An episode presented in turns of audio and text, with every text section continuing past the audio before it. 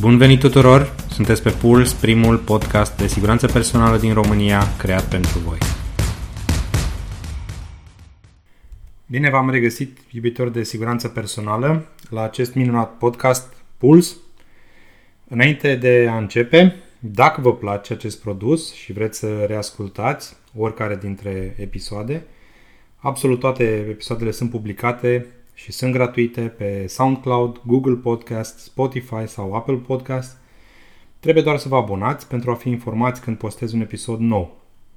Puteți da share și pentru cei cărora credeți că le poate folosi, personal sau în activitatea lor. Astăzi am ajuns la episodul cu numărul 13, să fie cu noroc, dar oare există și ghinion în siguranța personală? Acesta este subiectul episodului de astăzi marți 13 sau vineri pentru unii, ceasul rău, pisica neagră, oglinda spartă, sarea vărsată, vise și premoniții, ne place sau nu, suntem superstițioși. Sau poate că sunt singurul care își pune o dorință înainte de a sufla în lumânările de pe tort. De câte ori nu ne-am spus în timpul unei activități sau după aceasta, piu, mi-a trecut glonțul pe la ureche. Să plecăm de la un mit – Predispoziția pentru accidente. Este ideea că unii oameni au o predispoziție mai mare decât alții să sufere accidente. Ar fi accidente rutiere sau la locul de muncă. Asta parcă era și prima definiție a accidentului acum 100 de ani sau când o fi fost stabilită, dacă mi-aduc bine aminte de la cursurile de evaluator de riscuri. La începutul secolului trecut, un domn, Major Greenwood și o doamnă, Hilda Woods, au studiat lucrătorii într-o fabrică britanică de muniții și au constatat că accidentele erau distribuite inegal în rândul lucrătorilor.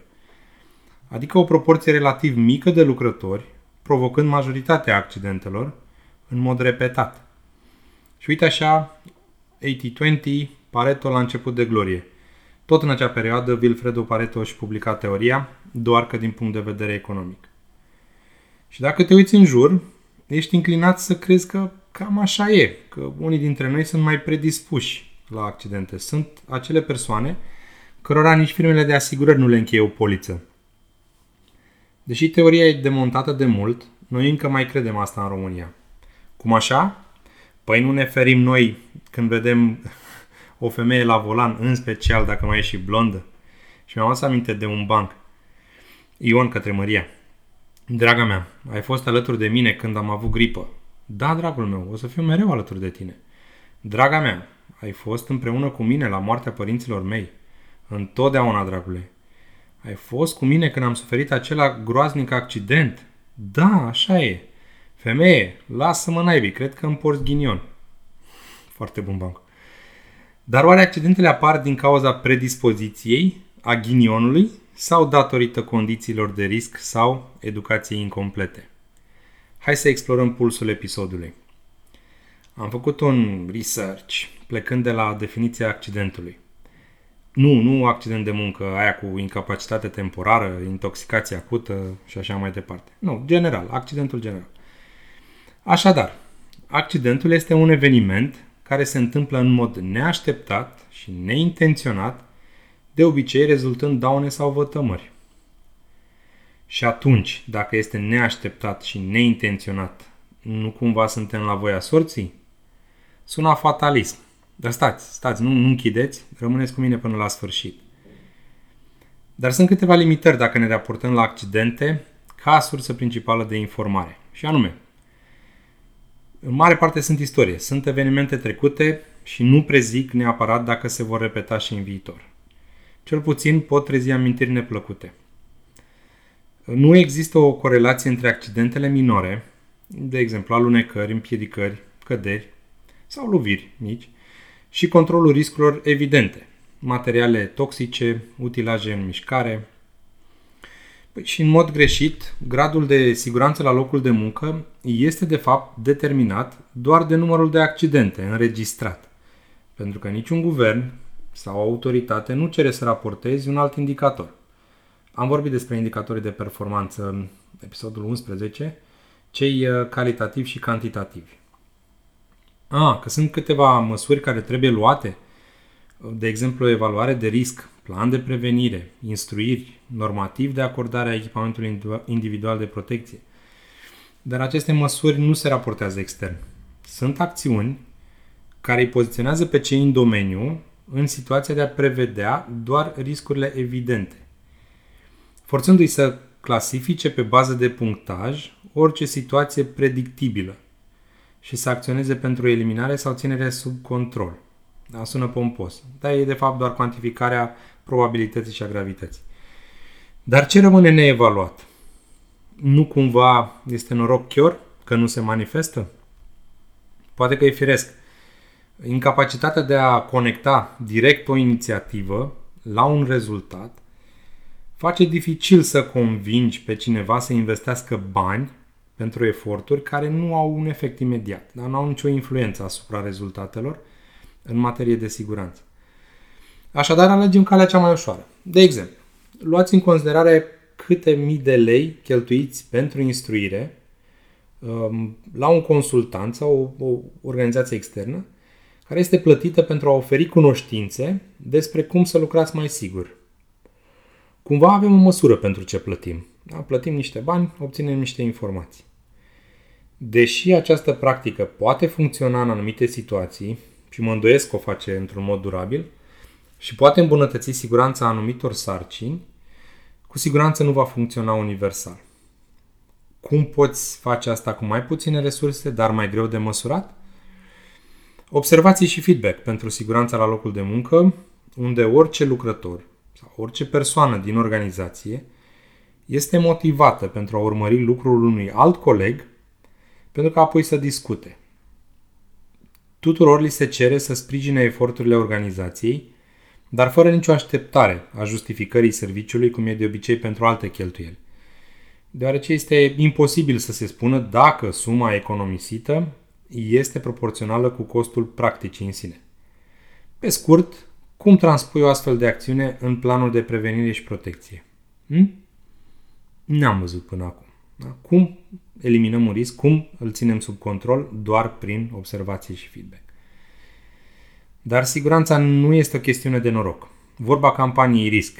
6-6, hai că te-am ars. Trebuie luată în serios.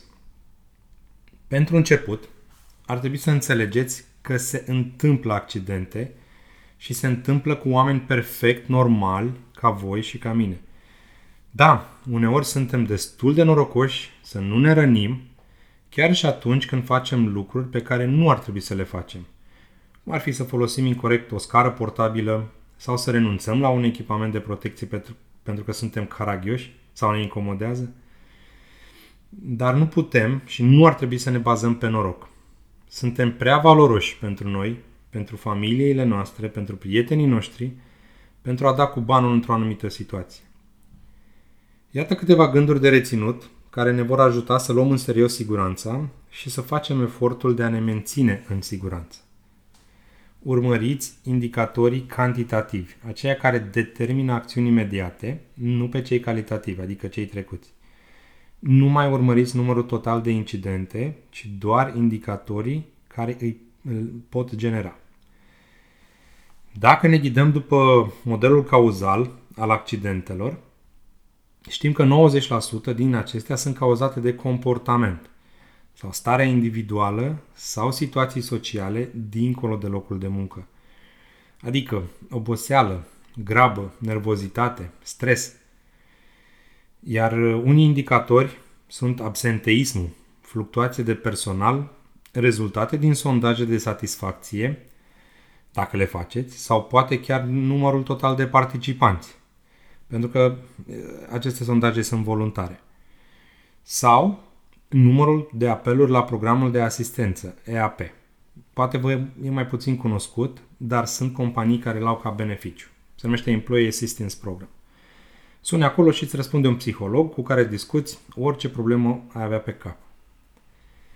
Acum, înainte să te apuci de ceva, gândește-te dacă te ghidezi pe siguranță sau norocul este aliatul tău este inevitabil ca un accident să se întâmple, dar gravitatea și impactul asupra ta va corespunde cu acțiunile pe care le iei înainte.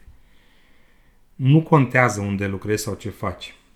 fie că e producție, întreținere, depozit, într-un mic atelier, la birou, acasă, oriunde, accidentele se pot întâmpla oricând.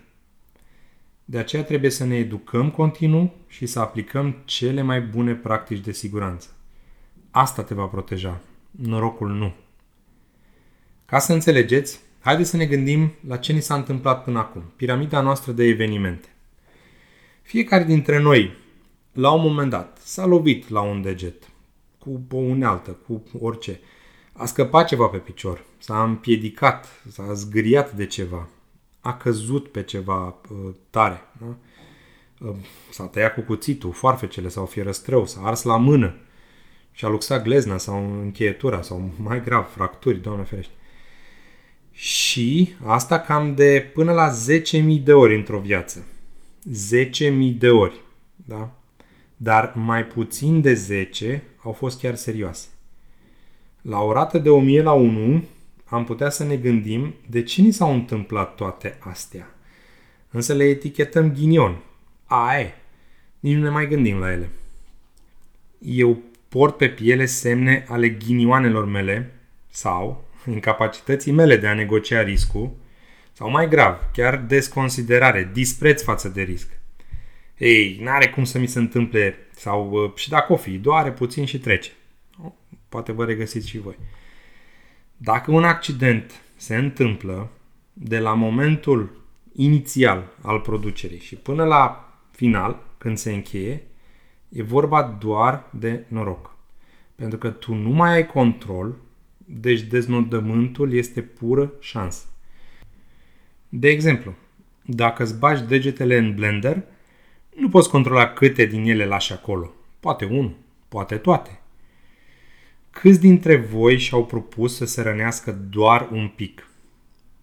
Câți dintre voi și-au ales modul în care să cadă sau ce parte a corpului să o lovească?